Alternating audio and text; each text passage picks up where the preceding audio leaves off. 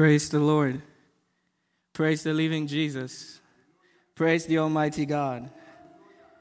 I'm so excited that you have joined us this evening. Welcome to Rising Generation Week. Um, it's an amazing time to be in the presence of God, and I hope that joining us tonight you'll be blessed. Let's just rise up on our feet as we pray.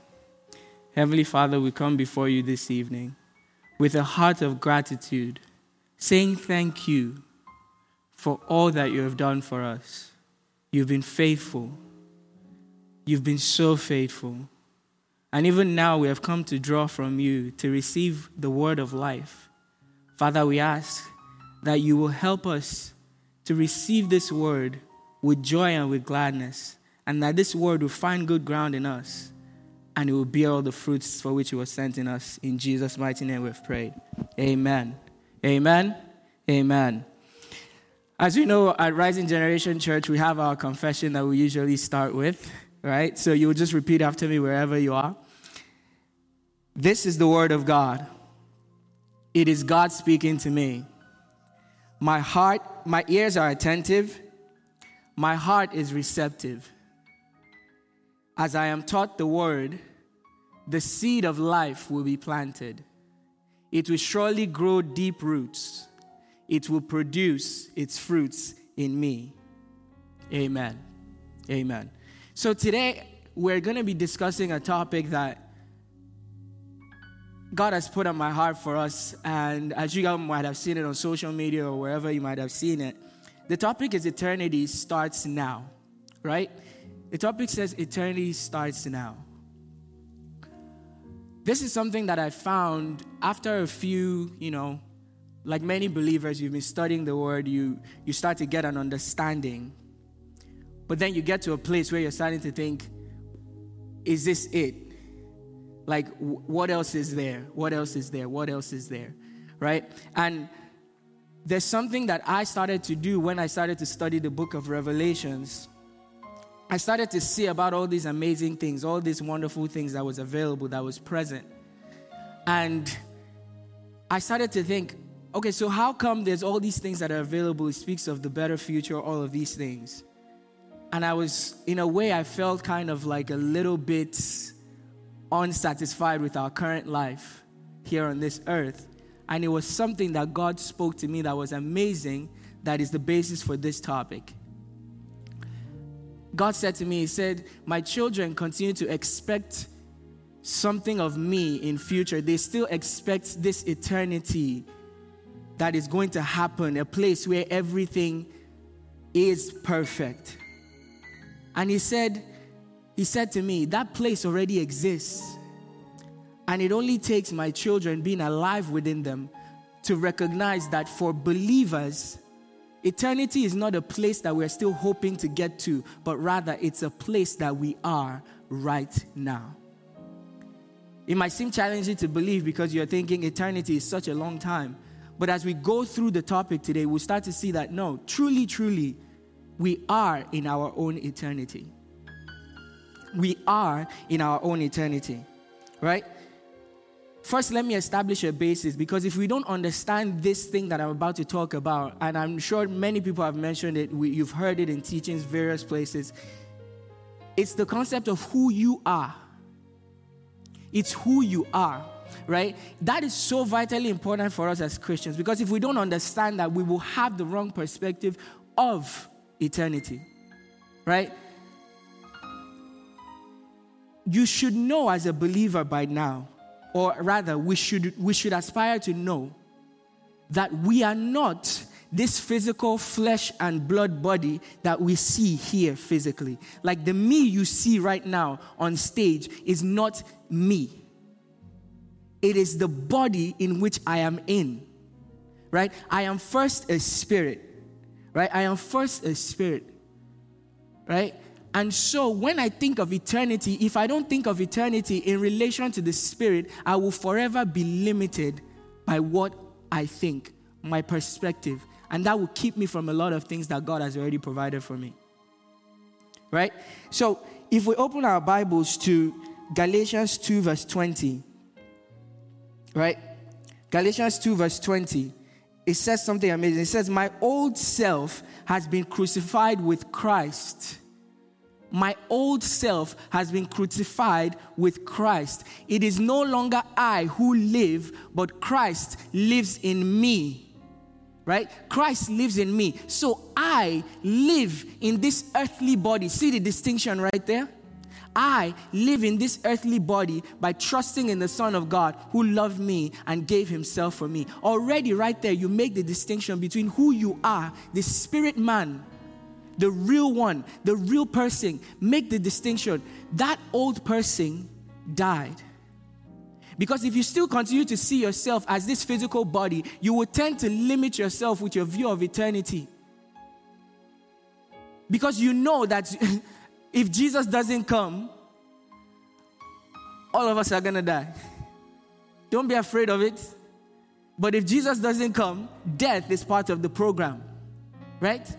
And you will see it is mentioned in scripture, even though our body will die because of sin. But no, we, the real us, the spirit man, right? The spirit man, who is our lens through which we are going to look at eternity today, he is alive, right? So, eternity for us as believers stems from you have to look at it spiritually, which means I'm not associating my eternity with my physical body. What does God say about eternity for my spirit man? Right? In Galatians 2:20 like we read, it says it's the life of Christ that we now live. Right? It's God's life, not our own life that was filled and riddled with the, with the old nature, but the nature of God Himself. He substituted, He removed that old one and He put the nature, the life of His Son Jesus in us. That life is the one that is now giving life to us.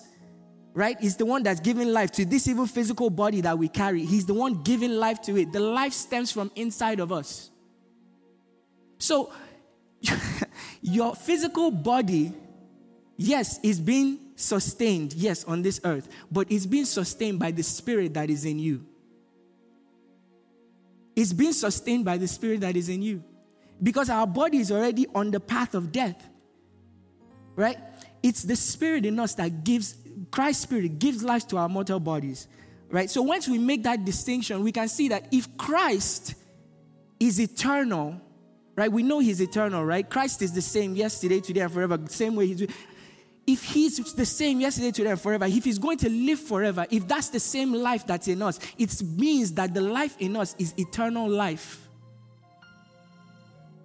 This life that we have received, and further in the scripture, we'll go down, we'll see there's a scripture that clearly states it like that. The life we have received is the eternal life of Christ. Right? So if God did not have eternity in mind, why put something eternal in us? Why let us associate with eternity while on this earth? Because he had eternity in mind. He's not waiting for us to get to a place to start to think of our final life. He provided it for us, made it acceptable, brought it to us, and gave us access to it, all through Jesus. Because if we receive the life of Jesus, we receive eternal life. Right?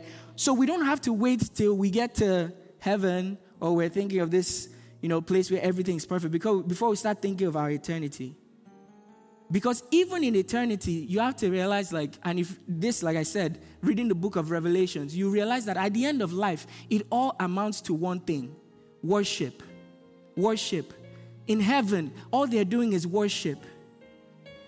All they're doing is worship. Right?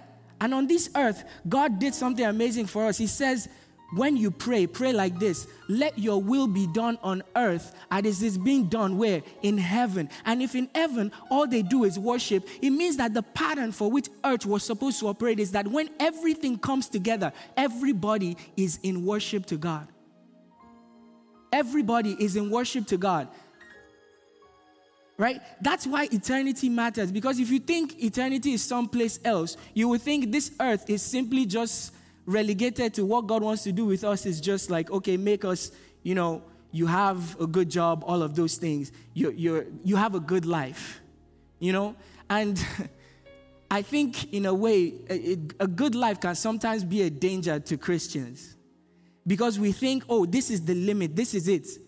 We've quantified all that God has for us. into, oh, a good life. You're, you're, you're, you have a good job, your kids are great, business is going right, you have money, all of those things. And so it limits our view of God. We don't come to actually experience Him, what He wanted when He's put an eternal life in us, which was ultimately fellowship. Fellowship doesn't have to wait till the day you die. Your eternity is not after you die, it starts now. Fellowship and worship is all this life is going to be about now and forever.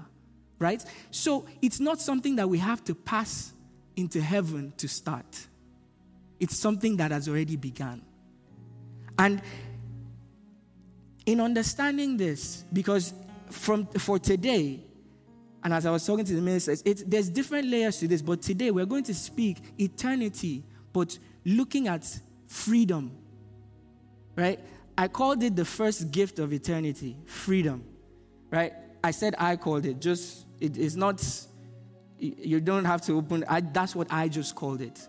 Because I just saw that that was the first thing that stood out to me every time I thought about eternity as God was showing it to me. And he said to me, There's more to come. But he said, For now, just look at it freedom. That's the first thing. Eternity, when eternity comes to your head, just think freedom. And so he began to show me, right? If we open John chapter 8, verse 32, and then we're also going to read 34 to 36, but let's start with 32. He says, You will know the truth, and the truth will set you free. Right? You will know the truth, and the truth will set you free. Who is the truth? Right? There was somebody who worked this out that said, I am the way and the what? The truth and the life. Right? So, Jesus here, if you know the truth, the truth will set you free. When Jesus Christ came, he says, I've come that you might have life and have it more abundantly. The Father, if you knew, he, he, constantly told the Pharisees, if you knew Abraham, you would know me and you would know that I was sent. So to know Jesus is to come to know a life of freedom. Because once you know him, and I mean knowing him, not just hearing about him, not just, not just, you know, having a, a, a third hand or second hand understanding of him because I specifically remember the day God said to me, I remember where I was at Tops. He said to me, There's no such thing as bondage for a believer. Right? It is simply the bondage any believer is in. Thank you. The bondage any believer is in is simply one where he has, this believer has come to accept the lies that the enemy has created right? The enemy has created those lies, right? And you have come to believe it. So it looks like you're in bondage, but he said, the moment anyone comes to know the truth, in any situation, to know the truth, you will receive freedom. You will receive freedom. And freedom is so important for eternity. Because if you're going to live in eternity, it's better to live free than to live in bondage. Would you agree? If you're going to live in eternity, it's better for you to live free than to live in bondage. Right? So, when Jesus Christ came on this earth and he said he has come to give us life, guess what the first thing he did? He saved us and he redeemed us, right? That's the first thing he did. In doing that, he took care of a lot of things for us. And we'll exhaust that today a little bit, right? So freedom is so vital for eternity, like I said, because if you are if you have the, the mindset of eternity and you have the mindset of the eternal things, and you are already setting your foot on the path by the help of the Holy Spirit to walk in those eternal things, you must be free indeed. Right? You must be free. You must be free. We must be free. Free to do what? Free to do what? Right? Bondage is dangerous. Right? But the enemy created a, a special kind of bondage for believers. It's one that is disguised in ourself. Is one that is disguised in ourselves. Where the enemy sees the things that that, that entice you the things that you have believed, the things that you have agreed. That's why different people in different places will be going through the same, different, like I didn't say the same, not in the same as in like things are the same thing happening to them, but they're going through different things. It seems different things, but it's all designed for the same purpose. Keep you away from that fellowship with God. So, for somebody, it might be that you don't have financial breakthrough. It does not matter to the enemy that you don't have money. It's all designed to keep you from that eternal fellowship that Christ has come to provide for us, that freedom. You are not free if you are still subject, if you are not free if you are still subject to the things of this life, keeping you away from the fellowship of God.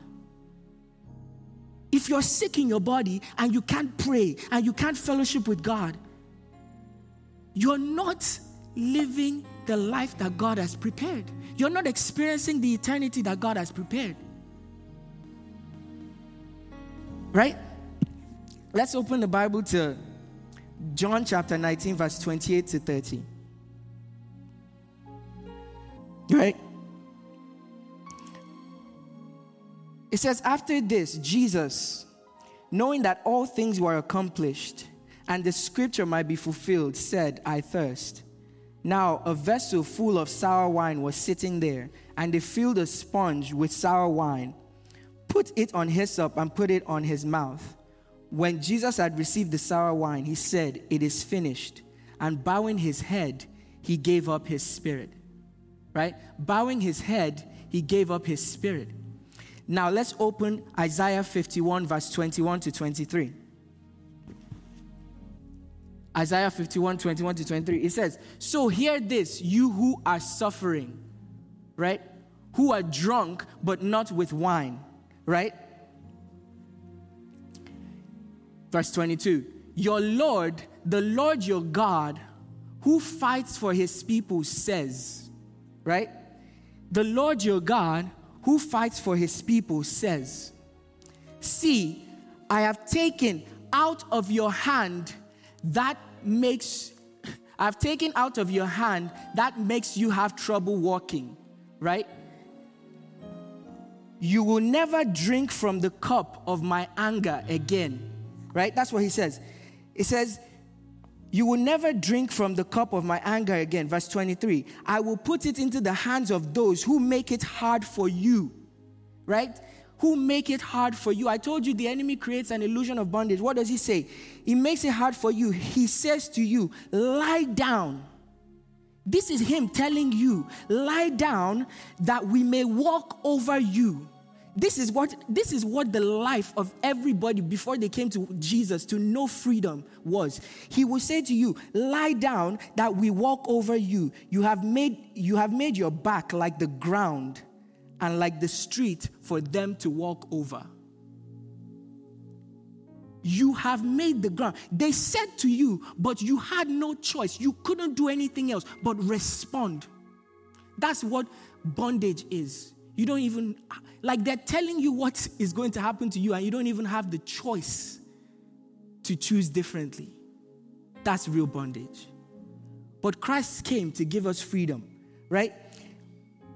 John chapter 19, verse 28 to 30, that we read prior to this. See what Jesus did in verse 29. It says, Now a vessel full of sour wine was sitting there, and they filled a sponge with sour wine, put it on hyssop, and put it in his mouth. Right? Because Isaiah said that God has already spoken to us that we will never again drink of that cup. So, guess who drank that cup? Jesus right there fulfilling prophecy right in front of us. He drank that cup. He drank that cup that kept us in bondage. Everything that kept us in bondage, by him drinking that blood, by him drinking that cup, he set us free. He set us free. By his blood, we are completely free. Again, eternity is necessary. The mindset is necessary to keep yourself understanding that I'm already in the final form of my life. As a spirit man, I won't get better than this. This is it. Everything that I have is available right now in God, and I can walk in it. Right? But for you to be able to properly, yeah, thank you. For you, thank you, Pastor. For you to be able to properly walk in the fullness of it, we have to, in our minds, recognize that we are now free. Right? Jesus, by his blood, made us free. Right? The, again, the bondage that the enemy created was a bondage that looked like, like I said, they told you, see what Isaiah said, they told you to lay your back down so that they will walk over you. That's what we read, right? It's not that they told you and you had no choice but to do it. That's bondage. Right? To the Israelites, let's read Deuteronomy 20, 30, verse 19 to 20. I want to show you what this bondage is because sometimes when, whenever, whenever we teach about what Jesus did on the cross, sometimes we can make it all too familiar. But sometimes we need to remind ourselves that it was bigger than, than just singing here, Oh, the blood of Jesus. It's, it's amazing. In Deuteronomy 20, uh, 30, verse 19 to 20, 19 says, Today I have given you the choice between life and death, between blessings and curses. Now I call on heaven and earth to witness the choice you make. This is God speaking. Oh, that you would choose life so that you and your descendants might live verse 20. This is how you make this choice.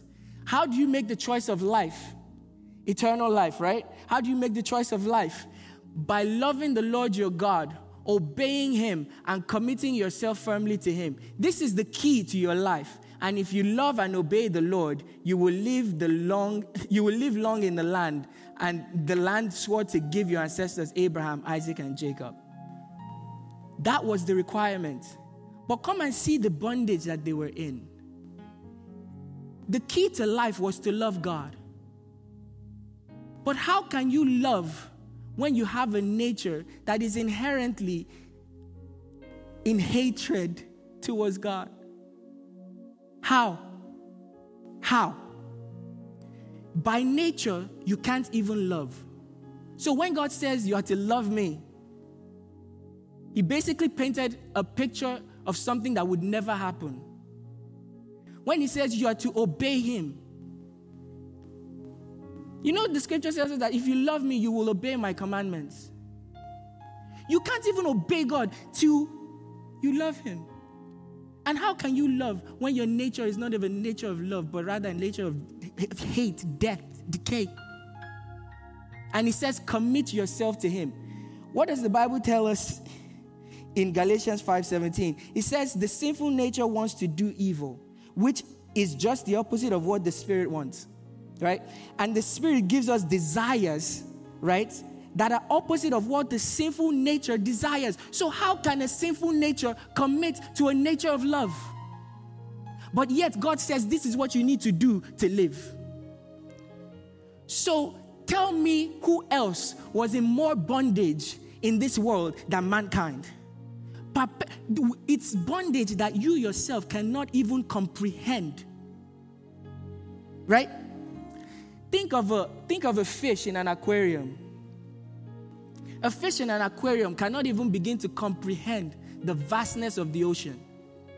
Because to a fish in the ocean, it's not that the fish is not still in water. It's not that it does not still have a place that it's living. They feed it, but they have conditioned it to, to be in this little area. It cannot succeed outside of this area that's been created out of it. And so that was how man was. There was no matter what man could do, you could not operate in a freedom that existed outside of the nature that you had. And so God, God and so Jesus came and did something amazing. He redeemed us, provided freedom from that nature. So that now we can receive His life. And now we no longer have to walk We no longer have to do these things by toiling, but rather His own Spirit does it naturally because it's now our nature. We do these things of, we live this life by nature. By nature. By nature. And it's important to know that that is by nature. It's by nature. It's by nature. I think I was telling Kevin the other day no matter how nice dogs can ever be, I will never be barking as a human being. Like, it's not necessary. Like, I don't need it. It's not my way of living. It's not like, how can I produce? I, I could try to produce the sound, but it's no. That's not my nature. I'm a human being. I speak, I communicate, I talk. Right? I don't go back to my vomit. I don't, I don't sleep outside. I'm not a dog. That's a dog. That's their nature. I'm, I'm a human being. So by nature, I behave like a human being. So by nature, this life that they choose, God offers it freely. Breaks the power that keeps you from choosing that life and offers it to us on a platter of gold and says, just believe in the name of my son Jesus, in the one I've sent, and you will have it. That is so important. Because when if that is if that is not registered within us, you will live in bondage. Right? And we're going to start talking about these things that God sets us free from. Right? We'll live in bondage, something that God never prepared for us. Right? The first freedom once we receive Jesus, right, is the freedom from self. I told you that the devil creates a bondage that's disguised as self, right? Flesh, you, the things you like, this your body, the passions. But immediately you receive Jesus, something amazing happens. He releases a power upon us to be able to now choose life. You get what I'm saying? He releases a power upon us to be able to choose life. Romans 8 10 to 12 tells us, it says, and Christ lives within you. Romans 8 10 to 12. And Christ lives within you. So even though your body would die because of sin, again, the separation, the Spirit gives you life because you have been made right with God. Right? Keep going further. The Spirit of God who raised Jesus from the dead lives in you. And just as God raised Christ Jesus from the dead, He will give life to your mortal bodies by the same Spirit living within you. Right? Therefore, dear brothers and sisters, you have no obligation. Verse 12 Therefore, dear brothers and sisters, you have no obligation to do what your sinful nature urges you to do. You have no obligation. You are free. In other words, right? You are free. And why is this important? Because I see many of us as Christians, we still identify with the dead man so much.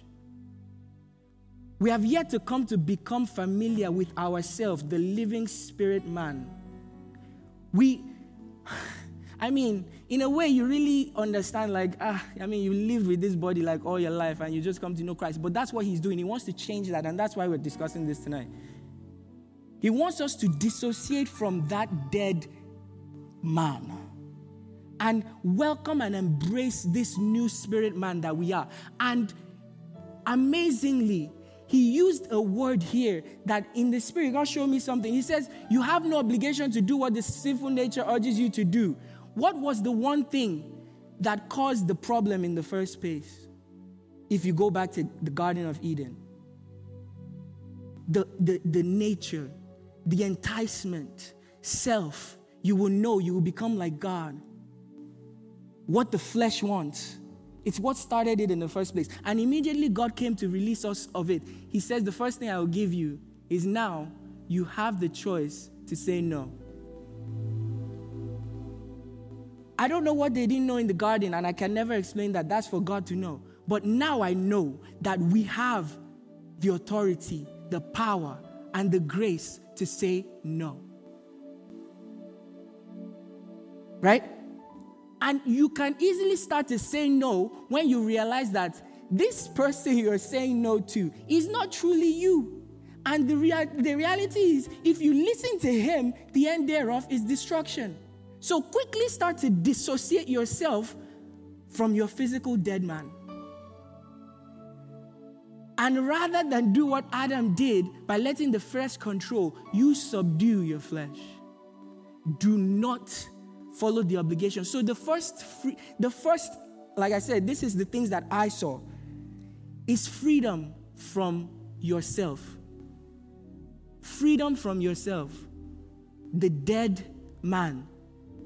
The dead man, the old dead man. Freedom from that man. Freedom from that man. I really hope God opens our eyes to see it. Because truly, some of us, like, th- that man is dead, but we still carry the dead man with us.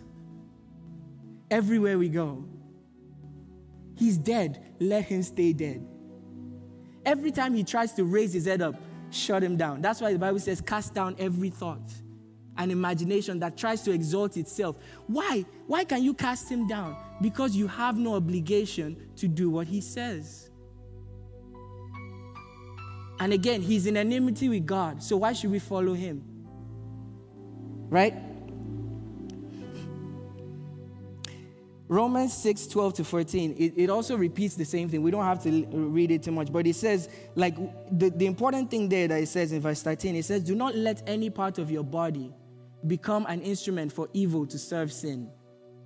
Like the Bible constant, and I the, the more I got to this point, the more I realized like this sermon is quite literally almost like a tie-in from Uncommon because this is where I stopped in Uncommon. You don't have to. You don't have to. Right? You don't have to. And, and I know you're thinking, oh, if you allow the enemy to use you, does that mean you're no longer a Christian? Does that I want you to know that the enemy used Peter to try to tempt Jesus. It's not the end of the world if you, are, if, you, if you get used by the enemy, but he says you shouldn't allow it. You shouldn't allow it. We shouldn't allow it. We are the temple of God. This is where he dwells now. Our members should be for him completely. Completely. Completely. And that doesn't just mean like, oh, don't take your neighbor's stuff, don't tell lies, don't do these things. It means the things he's asking you to do as well. Right? You, you want to do something, he says, don't do that. Submit your body, submit your mind, submit your own will, submit your ego, submit whatever it is to him. Right?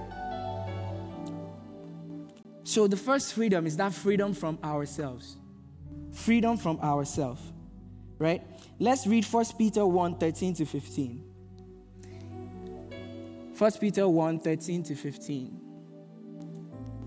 He says, So prepare your minds for action.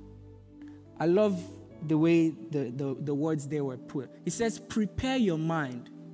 As a believer, don't just don't just live anyhow. Don't just let anything in. Prepare your mind. Keep your mind focused on these truths. Let your mind be exercising, be pre- let it let it ruminate on the fact that I am free.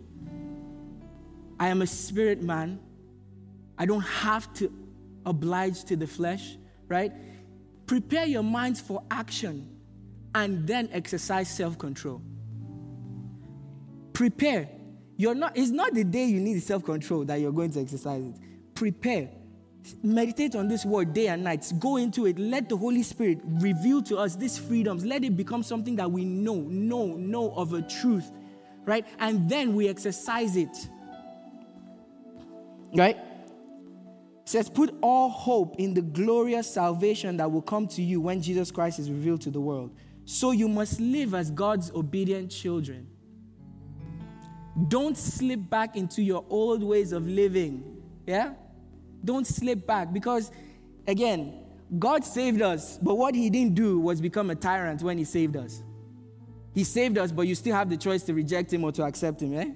So, again, like he said to the Israelites, choose life. Now he's telling us, I've made sure you could choose life now. I've made sure you have everything to choose life. I've made sure you're free to choose life. So don't go about sleeping.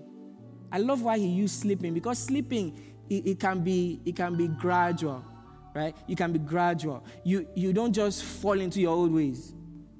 He says don't slip back. It, it might look subtle. You know, you, one day you allow your eyes to be used. The next day you're going to allow your hands to be used. And eventually your legs too will follow. And then your car too will follow. And then now all of you are.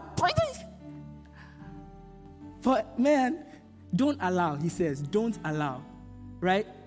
I love the last part. It says, don't slip back into your old ways of living to satisfy your own desires. Why? Why? You didn't know any better. Look at how God trivializes this thing of following our flesh. He says the only reason why you follow your flesh is not sim- it's not because you think the flesh has these things. It's because you didn't know any better. If you knew better, you wouldn't do it. It changes the way you pray for somebody who is who is going through something, right? Or who, is committing something perpetually, or there is something. You don't. You, you are no longer trying to say, God, why are you doing this? Why are you always doing this? Don't blame them. They just don't know any better. So pray for them that God open their eyes so that they will know better. Because when they are free, when they know the truth, they will be free. And then their eternity can begin. Anyways, if we read in that same first Peter chapter 1, but we read from verse 23, right? This is that scripture that I told you. I said it quite literally. It says, For you have been born again not to a life that will quickly end. Your new life will last when? Forever. Right? So, Pastor, you, the spirit, you, the spirit man, me, the spirit man who is here, is not different from the spirit men who will be in heaven who will experience God. It's not different. So, why can't we associate with that man and live in the realities that have been made for that man? Right? It says, Your new life will last forever because it comes from the eternal living word of God. The word that we have believed, he, he renews it daily. Every time you study, He gives it, He renews it, quickens your spirit, gives life. It's eternal. His very words, they are life, and we will be talking to God forever. I mean, if you believe that you're going to be with Him forever. So, I believe I'm going to be with Him forever. So, if I'm going to be with Him forever, He's going to continue speaking with me forever, which means I'm going to be continually imbued with life forever. This life that I receive is forever. I don't have to change myself because I'm living in, on the earth and think that I cannot experience all that God has made. So now the second thing, the free first one, freedom from self, yourself. Second one, freedom from condemnation. Oh, this one's big. Freedom from condemnation. And I'm saying this right after the freedom for self. Let's turn our Bibles to 1 John chapter 2, verse 1 to 2. God is so amazing. It says, You are my dear children. This is John writing. And I write these things to you so that you won't sin. But if anyone does sin, isn't this amazing? If anyone does sin, we continually have a forgiving Redeemer who is face to face with the Father, Jesus Christ, the righteous one. Right? He is the atoning sacrifice for our sins, and not only for ours, but also for the sins of the whole world. Let's read Romans 8, chapter 1 to 4. We're going to tie these scriptures together right here. It says, So now the case is closed. There remains no accusing voice of condemnation against those who are joined in life union with Jesus, the anointed one. Right? for the law of the Spirit of life flowing through the anointing of Jesus has liberated us from the law of sin and death. For God achieved what the law was unable to accomplish because the law was limited by the weakness of human nature, bondage. Yet God sent us His Son in human form to identify with human weakness. Clothed with humanity, God's Son gave His body to be the sin offering, right? He took that cup, all right? So that God could once and for all, this is it, so that God could once and for all condemn the guilt and power of sin. That's why when Isaiah prophesied and said, This cup of sorrow, this cup of guilt and condemnation, you will not again drink from that cup. It's because, like Jesus said in John, and we read it ahead, he said, I am thirsty. And they gave him the cup. It was a bitter cup. He drank it, the physical representation. But now we can see that even so, because he did all of that, the Bible says one thing God has put all of the punishment that was meant for us, the condemnation on Jesus. He has drank the cup of guilt and condemnation. So there's remaining no condemnation. Right? God does not have anything left to accuse you of. Right? Maybe you haven't read it like that. When he says there's no longer any condemnation, in other words, all condemnation that was supposed to be levied because there were condemnations for us. We messed up. But he has, right? He has taken it. Jesus has taken it. So there's nothing left. If if the, quite literally, if the cup, right? The cup was filled, he drank it. And once you drink them, if you drink the contents of the cup, what's left in the cup? Nothing. Nothing. So, so look at this. When you do make a mistake, when you fall into sin, the Bible says, confess your sins. He's faithful and just to forgive you, right? God, right? You might have made a mistake, but God will not make it a point of condemning you.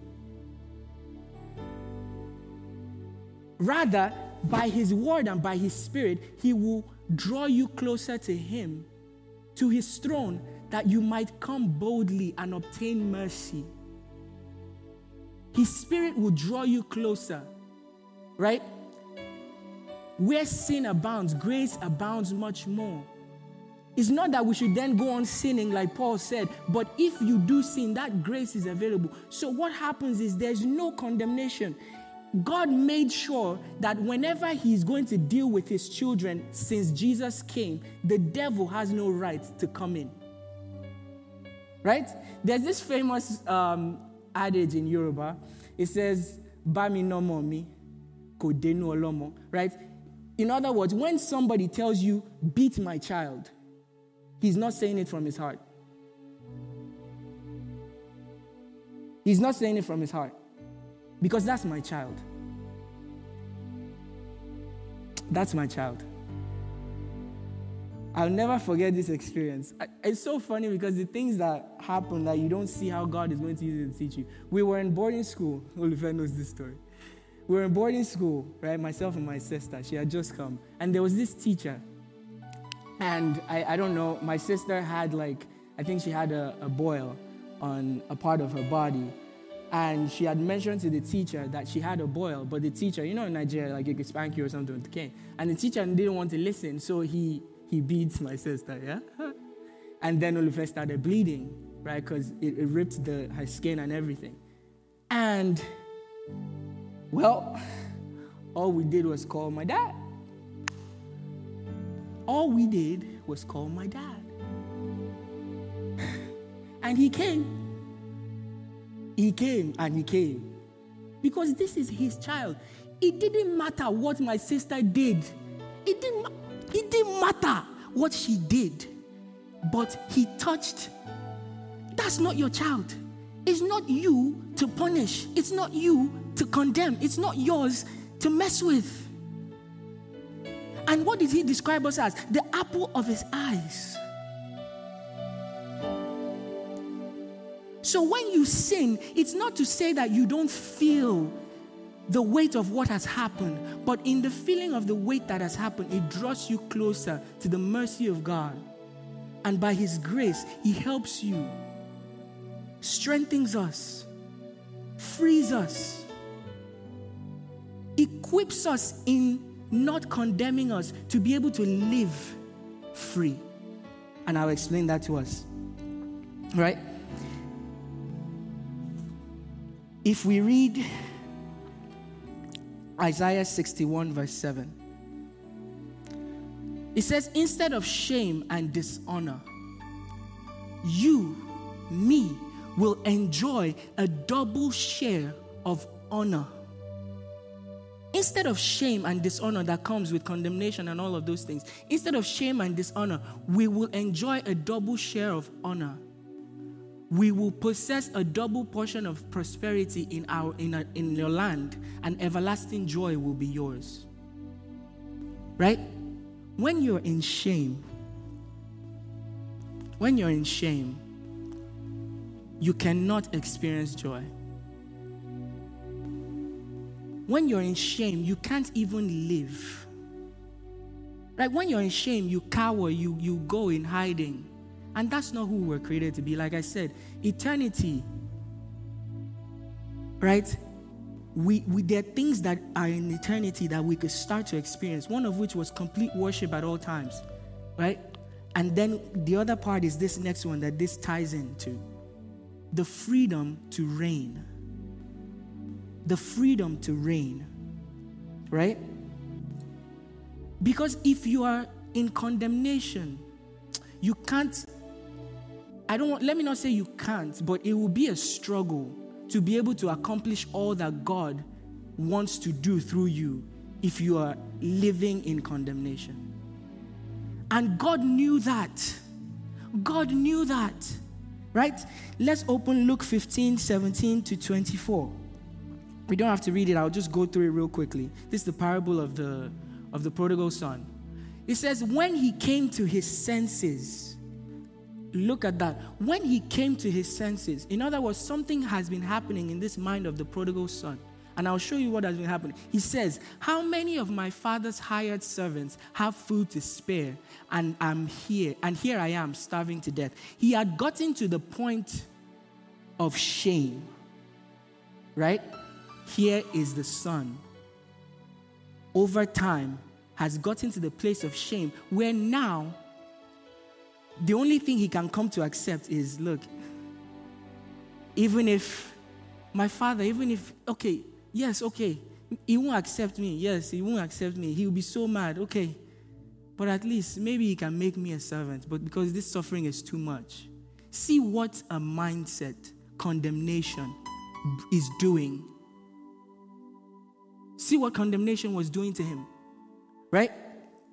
Now, he came to his senses. He said, How many of my father's hired servants have food to spare? And here I am starving to death. I will set out and go back to my father. I will set out and go back to my father and say to him, right? I want you to underline that. Well, you know, you could put a marker in your Bible app. I will set out and go back to my father. There's something important there that God showed me. By the time he was saying this, even he had the understanding that he could go back to the father whenever he wanted. He understood that the door to the father was not closed to him. The father is still a merciful God, right? I will go to him and say to him, Father, I have sinned against heaven and against you. Verse 19. I am no longer worthy to be called your son. Right? This is what he's thinking. Think what the mindset of condemnation is doing. All of these things he's doing by himself. By himself. What the mindset filled with condemnation can do to a believer. I'm no longer worthy to be called to your son. Make me like one of your hired servants. Let me settle for just a good life. I told you a good life is, a, is a dangerous to a believer, right? Because the servants, what did he describe? They have food and they have a place to stay. It's a good life, but it's a servant's life. It's not the life of a son, right? So he got up, right? He has concluded by himself. He got up and went to his father. But while he was still a long way off, a long way off, his father saw him and was filled with compassion for him. And he ran to his son, threw his arms around him, and kissed him. Completely two different perspectives, right? Then the son said to him, right? Like all of us do Father, I have sinned against heaven and against you. I'm no longer worthy to be called your son. But the father said to his servants, he spoke to the father and was saying things that don't even line up. And the father didn't even bother to respond with it. All these are, oh, God, remember me. I'm just this broken. This he does not respond to that. What does he say? When you've come to me, he says to the servant, Quick, bring the best robe and put it on him. Put a ring on his finger and the sandals on his feet. And God said to me, Immediately he came home. His father, he was thinking he was going to be a servant, but immediately he came back. The father, compassion, not condemnation, compassion restored him back to his place where he was, the place where he was to reign reign. How do we know that? Because not only do they put a robe on him, right? A robe that clothes him, that all the dirt that was around him, all the things that was making him unclean, they put a clean robe over him to cover him. So we are no longer looking at the sin, the dirty man anymore. We're looking at the road man. You who has been transformed. Right? And he put a, a ring on his finger, a sign of covenant right? And he put the sandals on his feet. A place for you, a place of peace where you can come and rest. This is your domain now. Right? And the Bible says they brought the, it says, bring the fattened calf and kill it, and they began to celebrate. That is our life. You can only celebrate, rejoice, and have all these things reign in life when you are not consumed by condemnation. And let me even br- take it further because he says, There's therefore now no condemnation for those who are in Christ Jesus, right? Those who walk not after the flesh, but after the Spirit, right? Walking after the Spirit. Again, He has freed us from the flesh, right? So, this condemnation does not have to be ours because the condition for no condemnation, which is to walk after the Spirit and not after the flesh, we have even received freedom to do. Isn't God a wonderful God? Oh, man. And the truth is, condemnation is not just for things that seem like they're bad, especially for believers. And I wanted to say this because sometimes, even we as believers, we have created some new kind of ways to keep ourselves in condemnation. Such as we create things like, oh, this is how you're supposed to do this, you're supposed to do that. You get you, you feel like you are not, your spiritual life is not strong enough or something because you don't pray like this person is praying. How, you know, there's not many people here in person, but if you have ever felt like, wow, God, is my life, is my spiritual life not moving forward? Not because you felt anything, but just simply because maybe you heard somebody praying in the night, or you saw somebody always in church. They're always here. They're always sweeping the church. They're always doing that. And you, you're now thinking to yourself, God, why can't I but you work the night shift. but you work the night shift. Why are you putting yourself in condemnation that's unnecessary? Right? But all of those things, see how if you don't understand the redemptive work, if you don't understand that it was never by all these things that you were doing, all of these things were given to you, the fellowship in itself. And God liberated me from this one day when I was reading Genesis again. He said, In the cool of the day, God came and fellowship with them.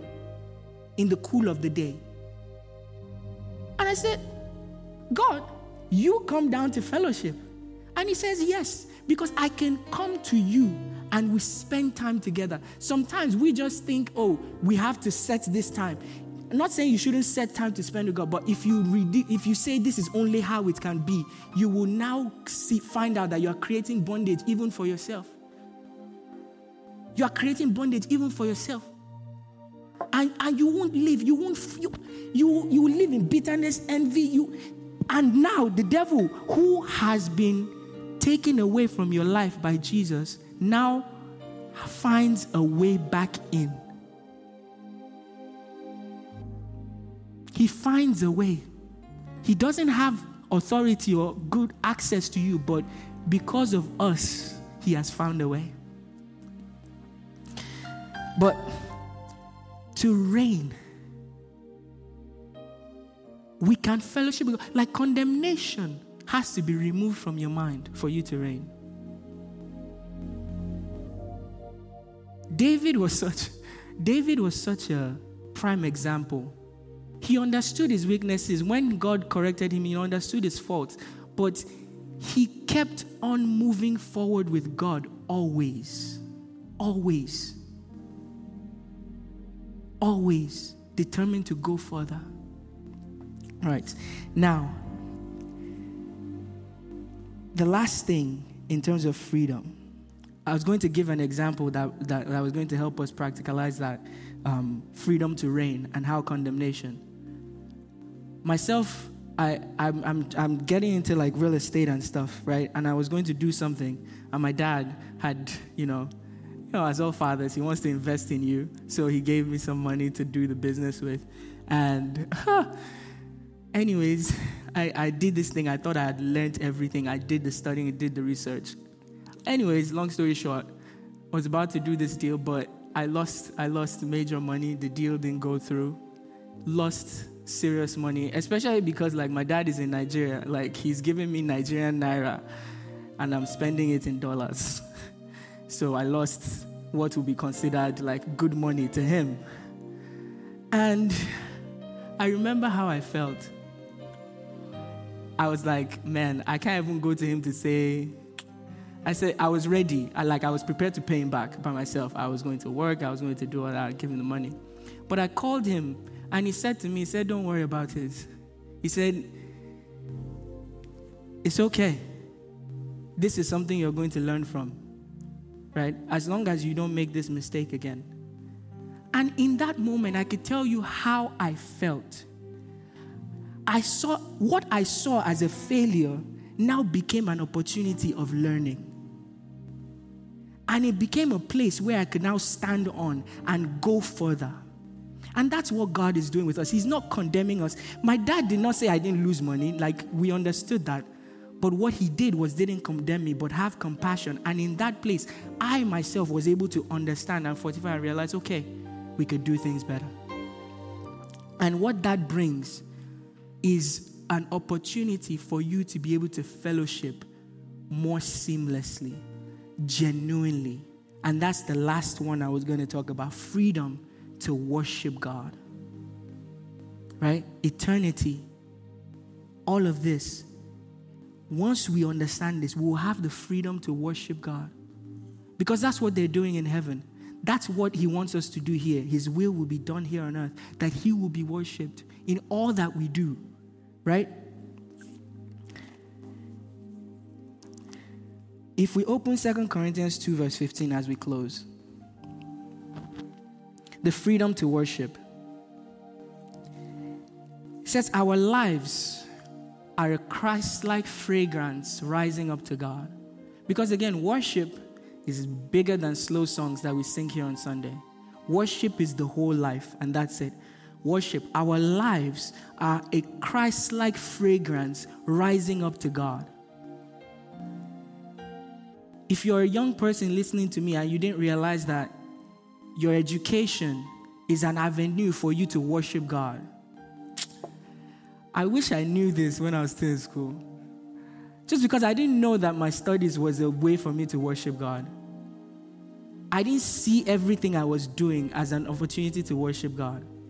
I just saw my life and then I saw myself coming here and worshiping God. But once you realize that our lives are a Christ like fragrance, right? We're free from self, free from condemnation, free to reign. Our life itself, when we're doing all those things, walking and living in that freedom, our very life will be offered as a fragrance to God. It says, but this fragrance is perceived differently by those who are being saved and by those who are perishing. I tell you, when you're living this life, this eternal life, that God has given us, when you're living it, it might look to others that your life is just eh, weird. But He already lets us know that when it looks weird, it looks weird only to those who are perishing. Let's look at an example, the last scripture, and then we close. Acts 2, verse 42 to 47. It says, All the believers devoted themselves to the apostles' teachings and to fellowship. See a life, see an eternal life in a group of people, see it being manifested. Devoted themselves to the apostles' teachings and to fellowship, and to sharing in meals, including the Lord's Supper, and to prayer. Go on. The, a deep sense of awe came over them all, and the apostles performed many miraculous signs and wonders, right? And the believers met together in one place and shared everything they had. They sold their property and possessions and shared the money with those in need. They worshiped together at the temple each day, met in homes for the Lord's Supper, and shared their meals with great joy and generosity, all while praising God and enjoying the goodwill of the people. And each day, the Lord added to their fellowship those who were being saved. Life, life, life, life. I pray that God will give us the understanding of this word, that He will open our eyes to see the truth that is in this word, to recognize that we are free and we are free to start living in eternity right now. Everything that He has provided is available. Everything in God is available. The very life we have is eternal. Don't get relegated to a life of bondage again. We're free from self, free from condemnation, free to reign, and free to worship. Lord bless us in Jesus' name. Amen.